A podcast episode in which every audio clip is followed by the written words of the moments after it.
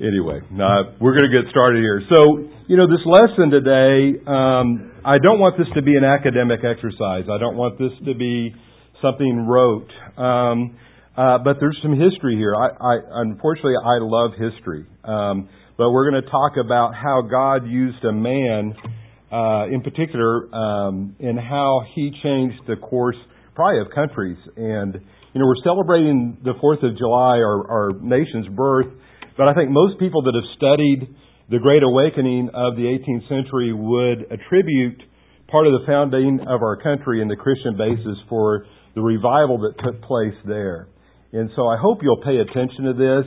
And my goal is not for you to come out to know more history about this, but to see what God can do through a man. Um, there, there was once a rhetorical question, you may have heard it, said, the world has yet to see what God can do with a man fully consecrated to Him. And I'll venture that there's one man that I'm going to bring to you that you may have never heard of. Uh, some of you may have heard of, but his name's George Whitefield. And uh, we had the privilege of getting to learn a little bit more about him in this past week. Karen and I uh, took the first trip we've taken in a while, and uh, uh, I had read about George Whitefield years and years ago, and I knew he had an orphanage in Georgia. And so I Googled, you know, where, where's George Fields, you know, what happened to his orphanage? And, uh, lo and behold, it's on the outskirts of Savannah where we were. And on the way out of town, we had taken a couple of tours through Savannah, which has a rich history. And we went to Bethesda. It's now called, back then it was the Bethesda Orphanage. Uh, George Whitefield founded that. And, uh, now it's called the Bethesda Academy. There's no structures left there. But it's a, it's an amazing place to go to. You drive up, and you've got this long corridor of uh, of live oaks. And I, I don't know about you guys, but I love trees because we don't have many around here. And so you've got this corridor of live oaks with the Spanish moss hanging down, and it's just beautiful. And uh, there was a museum still there uh, to George Whitefield, and um, um, and they're still doing the Lord's work. It's now they're not really housing students, but it's we we got to talk to some people there and they said it's now a place where they uh, students that are children. Um, I can't remember. Was it just boys only, huh? Yeah, just boys only that are coming from troubled homes and they're doing getting a Christian education. So there's his work still continues. Um, what 300 years later almost. And so, anyway, let me let me talk, tell you about George whitefield Um, first, I want to to read some quotes. These are people that were either contemporaries or have looked back on George whitefield's life. Charles Spurgeon, okay, Pastor talks a lot about him. He's considered the prince of preachers, right? And so this is what uh, Charles Spurgeon says about George Whitfield. Whitefield. Perhaps the single most influential preacher of recent centuries. There is no end to the interest which attaches to such a man as George Whitefield. Often, if I have read his life, I am conscious of distinct quickening whenever I turn to it. He lived. Other men seem to only be half alive, but Whitefield was all life, fire, wing, and force. My own model, if I may have such a thing and due subordination to my Lord, is George Whitefield. But with unequal footsteps must I follow this glorious track. Uh, John Newton. Uh, John Newton, we all know him, Amazing Grace, the writer of that, right? Well, they were contemporaries and actually uh, were were friends. Um, and, uh, and Newton says self, that Whitefield was the greatest preacher uh, after the apostles and was a great blessing to me. Charles Wesley, and so another contemporary uh, the Whitfields were John and Charles Wesley. Kim, I know you come out of the Methodist Church, and uh, we know the Wesleys. I did too. And uh, uh, anyway, um, and, and there was some uh, controversy between, I don't know about Charles and George, but between John and, and George. Uh, but George Whitefield wanted the Wesleys to preach at his funeral. Um, and uh, Wesley uh, said at the funeral, uh, he proclaimed, Have we heard of any person since the apostles who testify so greatly the gospel of grace of God? Martyn Lloyd-Jones, who was a physician but also a great preacher, last century, said Whitefield is without beyond any question the greatest preacher of all time. And so this is a great man. Let's, let's, I want to look in to see, I want to show you who he was and then what he did, but emphasize the message that he emphasized, and we'll get to that in a minute. Um, he crossed the Atlantic 13 times. It's, if you notice, that's an odd number. He actually died in the United States. Um, he preached 18,000 times to over 10 million people. And realize this is before radio, this is before TV, uh, there's no social media, Facebook wasn't invented yet, uh, we didn't have our iPhones. And, uh, and, and at times he preached to 10,000 people, over tens of thousands of people, sorry. And if you read different instances, I think realistically he probably maybe the greatest amount, maybe 20 to 30,000. I was reading some things and they said 100,000. I'm, I'm, I'm a little doubtful of that number exactly. Um, but he certainly preached to large, large crowds. Um, his father died at the age of two uh, for George, and his family had an inn in Gloucester, England. And so Whitefield, growing up, he did get to go to school, uh, but his main job was he was the oldest, was to help support the family, work in the family inn. It was called the Bell Inn. Uh, there in Gloucester, and they were pretty poor. Uh, didn't look like he was going to get to college, uh, but kind of last minute found out that he could go if he went as a servitor. A servitor, and he got to go to Oxford. He's, he was well educated, but a servitor uh, was basically a servant, as you can guess. And so you serve the, it's the lowest class of, of students at Oxford, and their job is to take care of the school, serve the staff, but also serve the wealthier students as well. And with that, he uh, uh, made his way through Oxford. While he was there, there was a, a club called the Holy Club. Okay, and uh, and this was founded by John and Charles Wesley. The interesting thing about the Holy Club is these are very pious men, uh, but they were pretty much unconverted. In fact, if you study the Wesleys, and when we were in uh, in Savannah, uh, we did a couple of tours. We started at the square both times, same square, and there's this huge statue of of uh, John Wesley. What a lot of people don't realize is is that uh, at the Holy Club, and actually uh, John and Charles's first trip to Georgia, they were unconverted, and it was actually en route to uh, Georgia. The Wesleys, um, they were in their ship was in a severe storm. Looked like they were going to perish, and there was a group of Christians called Moravians that they're in the bowels of the ship. It looks like everything's lost, and the Moravians are singing praises to God, singing hymns. And John and Charles knew right then that they did not have the saving faith that these people had. And it wasn't until they got back to England that they had a, a salvation experience. Now, George was converted while at the Holy Club. And by the way, uh, they called the club themselves the Holy Club. Uh, I thought it was interesting some of the names that others had for this. One of them was the Bible Bigots. Uh, and, you know, sounds kind of familiar to today, doesn't it? The Bible Bigots. Uh, but anyway, Whitefield was ordained soon after graduation and pretty quickly started filling pulpits, um, doing itinerant preaching. Uh, but he kind of was the first to be a little unconventional. Um, and he started taking uh, his preaching outside the church and he would go to countrysides. He would go. Uh, there's places where he would go where he would go. They weren't necessarily going deep into mines, but they were strip mining coal. And he would talk to. He would preach to anyone where the Lord led him. Um, he associated with a lot of people we know of. We've, we've mentioned the Wesleys already, John Newton. John Oglethorpe uh, is a man you may not know. We just learned about him last week on our tours. John Oglethorpe was the founder of Savannah, really the founder of Georgia, and a very strong Christian man. Uh, also, William Wilberforce. Okay, uh, William Wilberforce uh, was famous for freeing, basically eradicating slavery in the British um, um, uh, government. And uh, actually, William Wilberforce was sent by his parents, who were atheists, to live with uh, his aunt and uncle.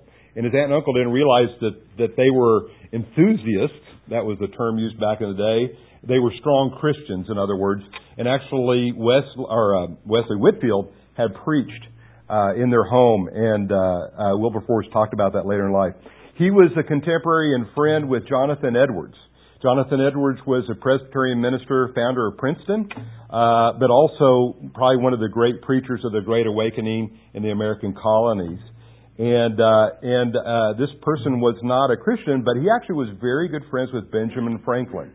And uh, as far as we know, Franklin never uh, came to Christ, uh, but uh, he talks about in his memoirs that Whitefield, through the power of his preaching, was able to talk uh, Franklin out of a lot of money that went to uh, his uh, orphanages and other endeavors. He preached, uh, so Whitefield preached all over England, London, Wales, Scotland. Um, he preached to the poorest of the poor. He preached to English royalty. Um, and uh, he founded, like I said, the, the orphanage there in Georgia. He also started an academy with Benjamin Franklin uh, back in Philadelphia, and that ultimately became the University of Pennsylvania. Now, I, Franklin did most of the work on that, but that was actually assisted in uh, by uh, Whitefield as well. So let's understand the times. Let's go back to the 1700s, if you will. And uh, we actually, to understand the times, we need to go back to the 1600s. And so in 1662, under Charles II, there was what they called the Great Expulsion in England. And what happened was basically they made uh, the Church of England, the Anglican Church, the only official church. And if you were not a preacher of that denomination, then you were ousted. So 2,000 Puritan preachers were ousted, and it was illegal for them to preach. Um, uh, John Bunyan may be somebody, some, one of the preachers that you might be familiar with, uh, who wrote Pilgrim's Progress. He would be of that era, and actually was jailed several, more than once, uh, for considerable periods of time. But these, but these empty pulpits, uh, not all of them were filled, but they were filled with Anglican pastors or preachers. And to be an Anglican preacher, you didn't need any Bible education. Uh, a lot of these people were just friends of nobles, and they got appointed. And so, if you can imagine having your preacher that uh, may not know the Lord, may not have any biblical education, and certainly doesn't have the Holy Spirit to, to teach. And so there, there was a real void. Um, sermons back in those days were, were read to you. They would, they would just sit there and they would be in monotone and they would read their sermon to you, and, and that was how sermons were preached. And on comes the stage of Whitefield, who, by the way, in early life, he loved theatrics. Um, and he was a very animated speaker. Uh, but he also was full of the Spirit and was preaching in the fullness of God's Spirit and in the fullness of God's Word. And um, actually, Franklin, when, when uh, one of the times that Whitefield was stateside, uh, Franklin was preaching off a balcony in the in the courthouse in Philadelphia, and Franklin was really skeptical that that Whitefield really could preach to this many people. So while while Whitefield was preaching, Franklin slowly backed up. He was going back towards his shop, uh, shop in Market Street, and he got 500 feet, so almost the length of two football fields away uh, from Whitefield, could still hear him, and that's where he made a mark. And he went to a map, made a semicircle around that, and then he then he calculated if everybody required a two by two space, that Whitefield preached 25 to 30,000 people that day. No microphones, guys. And I really think that the power of his voice was even supernatural. Um, so let's look at some of the qualities that made Whitefield the man he was and so greatly used by, by God. And one of the first things I want to talk about is Whitefield's study of the Bible. And actually, I found six tips from Whitefield on how to study the Bible. I'm going to read some of these to you because I want to get them right. But just um, just know that um, um, Whitefield was constantly on his knees. He studied the Bible on his knees. All right, and he said, "I began to read the Holy Scriptures upon my knees. This knees. This proved meat, M-E-A-T, indeed, and drink indeed to my soul." I daily received fresh light and power from above. He had a he had a a very uh, busy life, um, and he would sometimes start preaching before sunup and may preach several times a day. Uh, he may be talking or teaching at different they called them societies, would be meetings in people's homes, and then sometimes late in the night would be either teaching or preaching. And so he may not even get back to wherever he was residing that night till midnight and then he would be up at four or five in the morning uh, to study the scriptures. And uh, commonly, he would have uh, in front of him on his knees, he would have his Bible, he'd have the Greek New Testament, and he relied heavily on Matthew Henry's commentary. That was from the 1600s. Um, so here's six tips for you. Number one is always look for Jesus. Have always in view the end for which the scriptures were written. even to show us the way of salvation by Jesus Christ. John 5:39 says, "Search the scriptures, for they testify of me." Look therefore always for Christ in the scripture. He is the treasure hid in the field, both of the Old Testament and the New. Have Christ then always in view when you are reading the Word of God, and this will guide you to the Messiah. This will serve as a key to everything that is obscure and unlock to you the wisdom and riches of all the mysteries of the kingdom of God. Number two, read with humility. Search the scriptures with a humble, childlike disposition.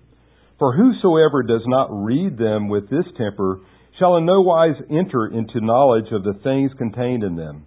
For God hides the sense of them from those that are wise and prudent in their own eyes, and reveals them only to babes in Christ. So think they know nothing yet as they ought to know, who hunger and thirst for righteousness, and humbly desire to be fed with the sincere, sincere milk of the word, that they may grow thereby. Number three, and this, and, and this to me was one of the more convicting things. It says, practice what you read. Search the scriptures with sincere intention to put into practice what you read. A desire to do the will of God is the only way to know it. If any man will do my will, says Jesus Christ in John 17:7, he shall know of my doctrine whether it be of God or whether I speak of myself. In addition, in James 1:23 and 24, it says, For if anyone is a hearer of the word and not a doer, he is like a man who looks at his face, natural face, I'm sorry, natural face in a mirror. For once he has looked at himself and gone away, he has immediately forgotten what kind of person he was. Number four, apply what you read to your own heart. In order to search the scriptures still more effectually, make an application of everything that you read to your own hearts. For whatever was written in the book of God was written for our learning. And whatever Christ said, we must look upon, uh, look upon as spoken to us also. For since the Holy Scriptures are nothing but a revelation from God, how fallen man is to be restored to Jesus Christ, all the precepts, threats, and promises belong to us and to our children, as well as to those to whom they were immediately made known and it says, in all, and, and it, excuse me, in, and it is this application of all, and the emphasis is all. The doctrinal and historical parts of Scripture, when we are reading them over, they must render them profitable to us as they were designed re, for reproof, for correction, for instruction in righteousness, and to make every child of God perfect, thoroughly furnished to every good work. And that's emphasized in 2 Timothy chapter 3. For this is the way God now reveals himself to man, not by making new revelations, and that's something that's, that's actually being permeate, permeated in the church today, is this new revelation movement. And he's just saying, no, this isn't by new revelation, but by applying the general things of God's Word that are revealed already to every sincere reader's heart. Number five, Pray for the Spirit's guidance. Before you read the Scriptures, pray that Christ, according to His promise, would send His Spirit to guide you into all truth. Intersperse prayers while you're engaged in reading. Pray over every word and verse. And this is what Whitefield did. did. On his knees, he would pray literally over every word that the Holy Spirit would enlighten him. And when you and when you close the book, most earnestly beseech God that the words which you have read may be inwardly engrafted into your hearts and bring forth in you the fruits of a good life. Number six, read the Bible constantly. Read the scriptures constantly, or to use our Savior's expression the text John 5:39, search the scriptures. Dig in them as they would for, tre- for treasure, for here is a manifestation allusion to those who dig in mines. And our Savior would thereby teach us that we must take as much pains in constantly reading His Word if we are to grow wise thereby as those who dig for gold and silver. The psalmist in 1 2 makes it, makes it the characteristic of a good man that he meditate on God's law day and night. And in Joshua 1 8, God said to Joshua, This book of the law shall not go out of thy mouth, but thou shalt meditate on it day and night. So the, the next quality I wanted to review was just singularity of his message. And what Whitefield emphasized time and time again is being born again. Being born again. A lady once asked Whitefield why he continually preached over and over that one must be born again, and he simply said, Unless someone is born again, he cannot see the kingdom of God. In John 3, 1 through 3, uh, it's one of my favorite uh, portions of Scripture.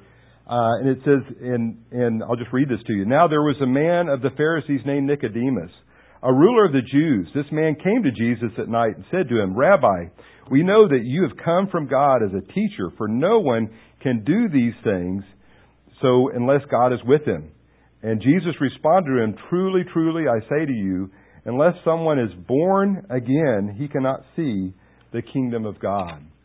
You know, and and and um, and I, you know, we we emphasize so much people making decisions or signing a card or walking an aisle or getting baptized. And I don't want to say those are bad things, but the real issue is, are you born again? Has the Holy Spirit done a work in your own life to make you a new person?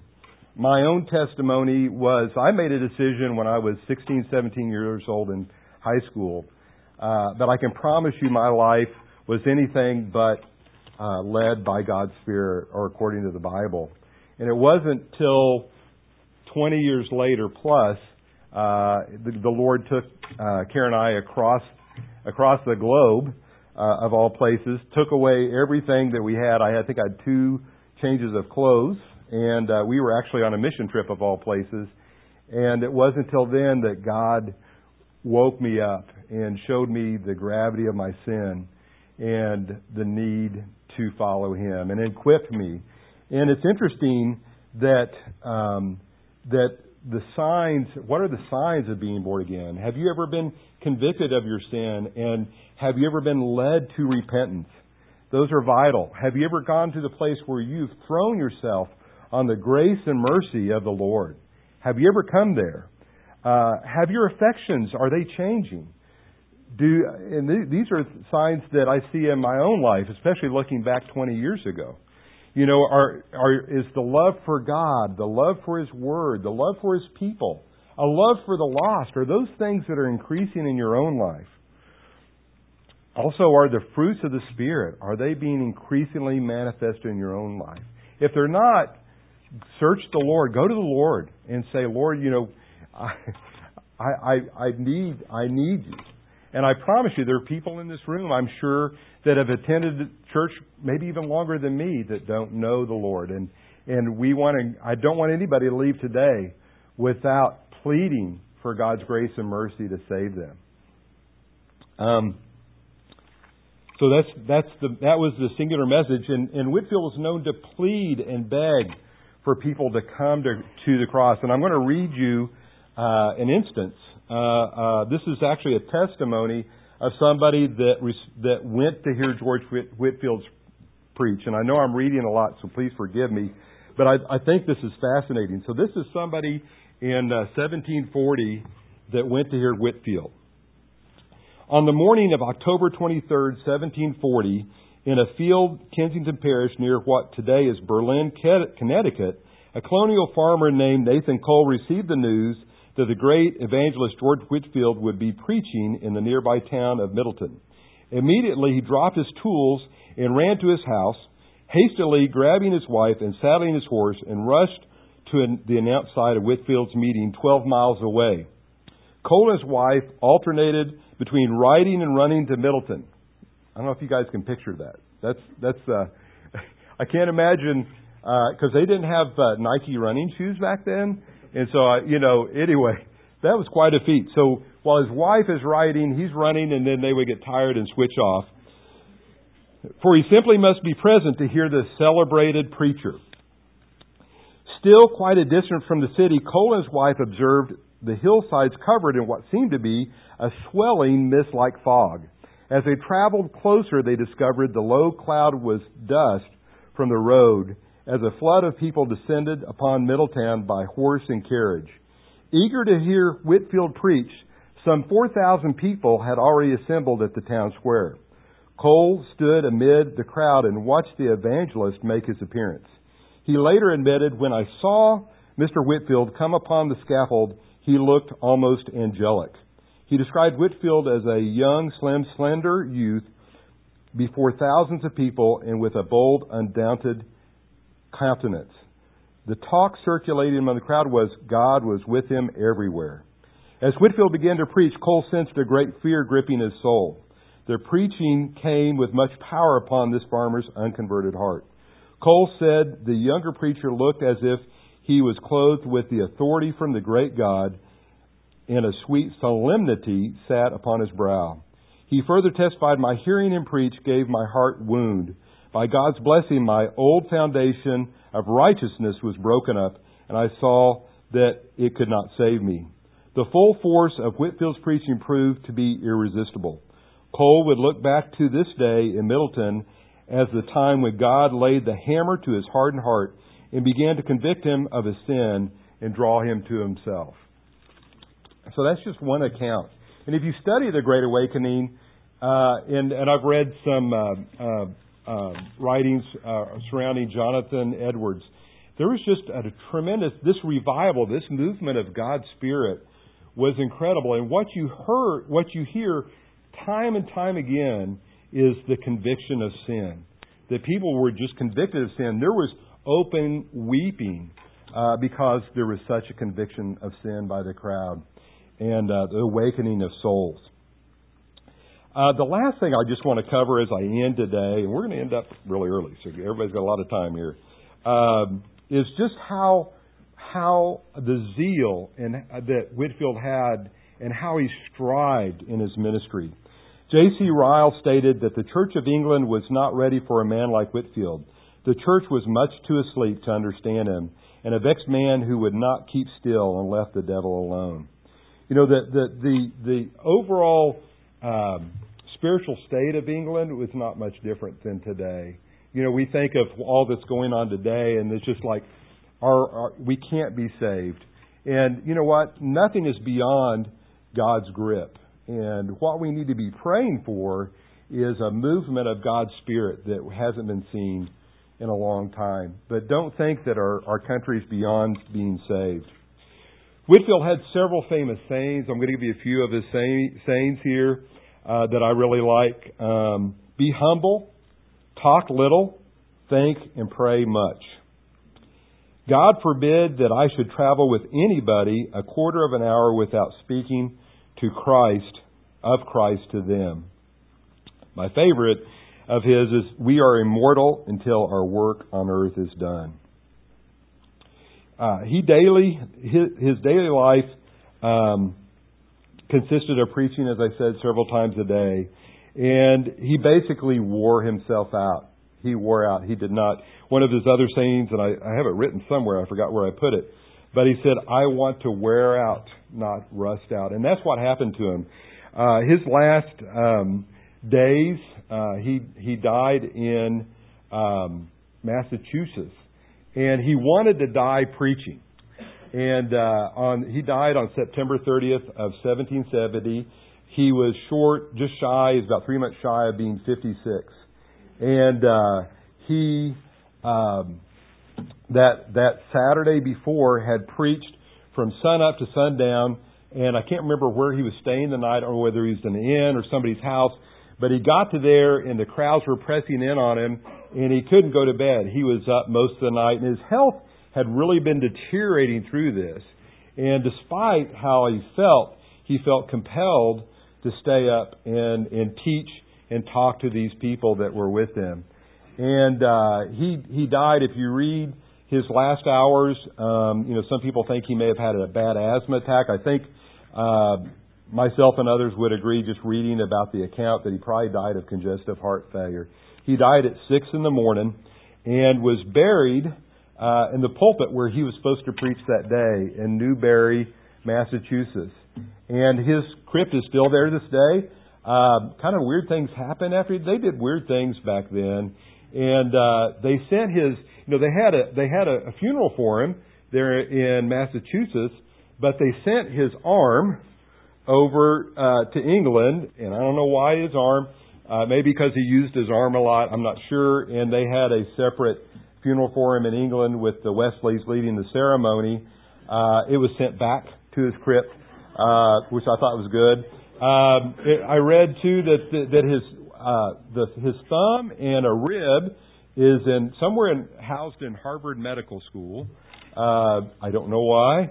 Uh, and then then uh, Benedict Arnold, I guess it was during the Revolutionary Battle, uh, opened the crypt, took some of Whitefield's clothes, shredded it up, gave it to the soldiers, thinking that it would empower them to conquer their foe. Unfortunately, it didn't work. Um, and so Whitefield, I can't say, got to rest in peace.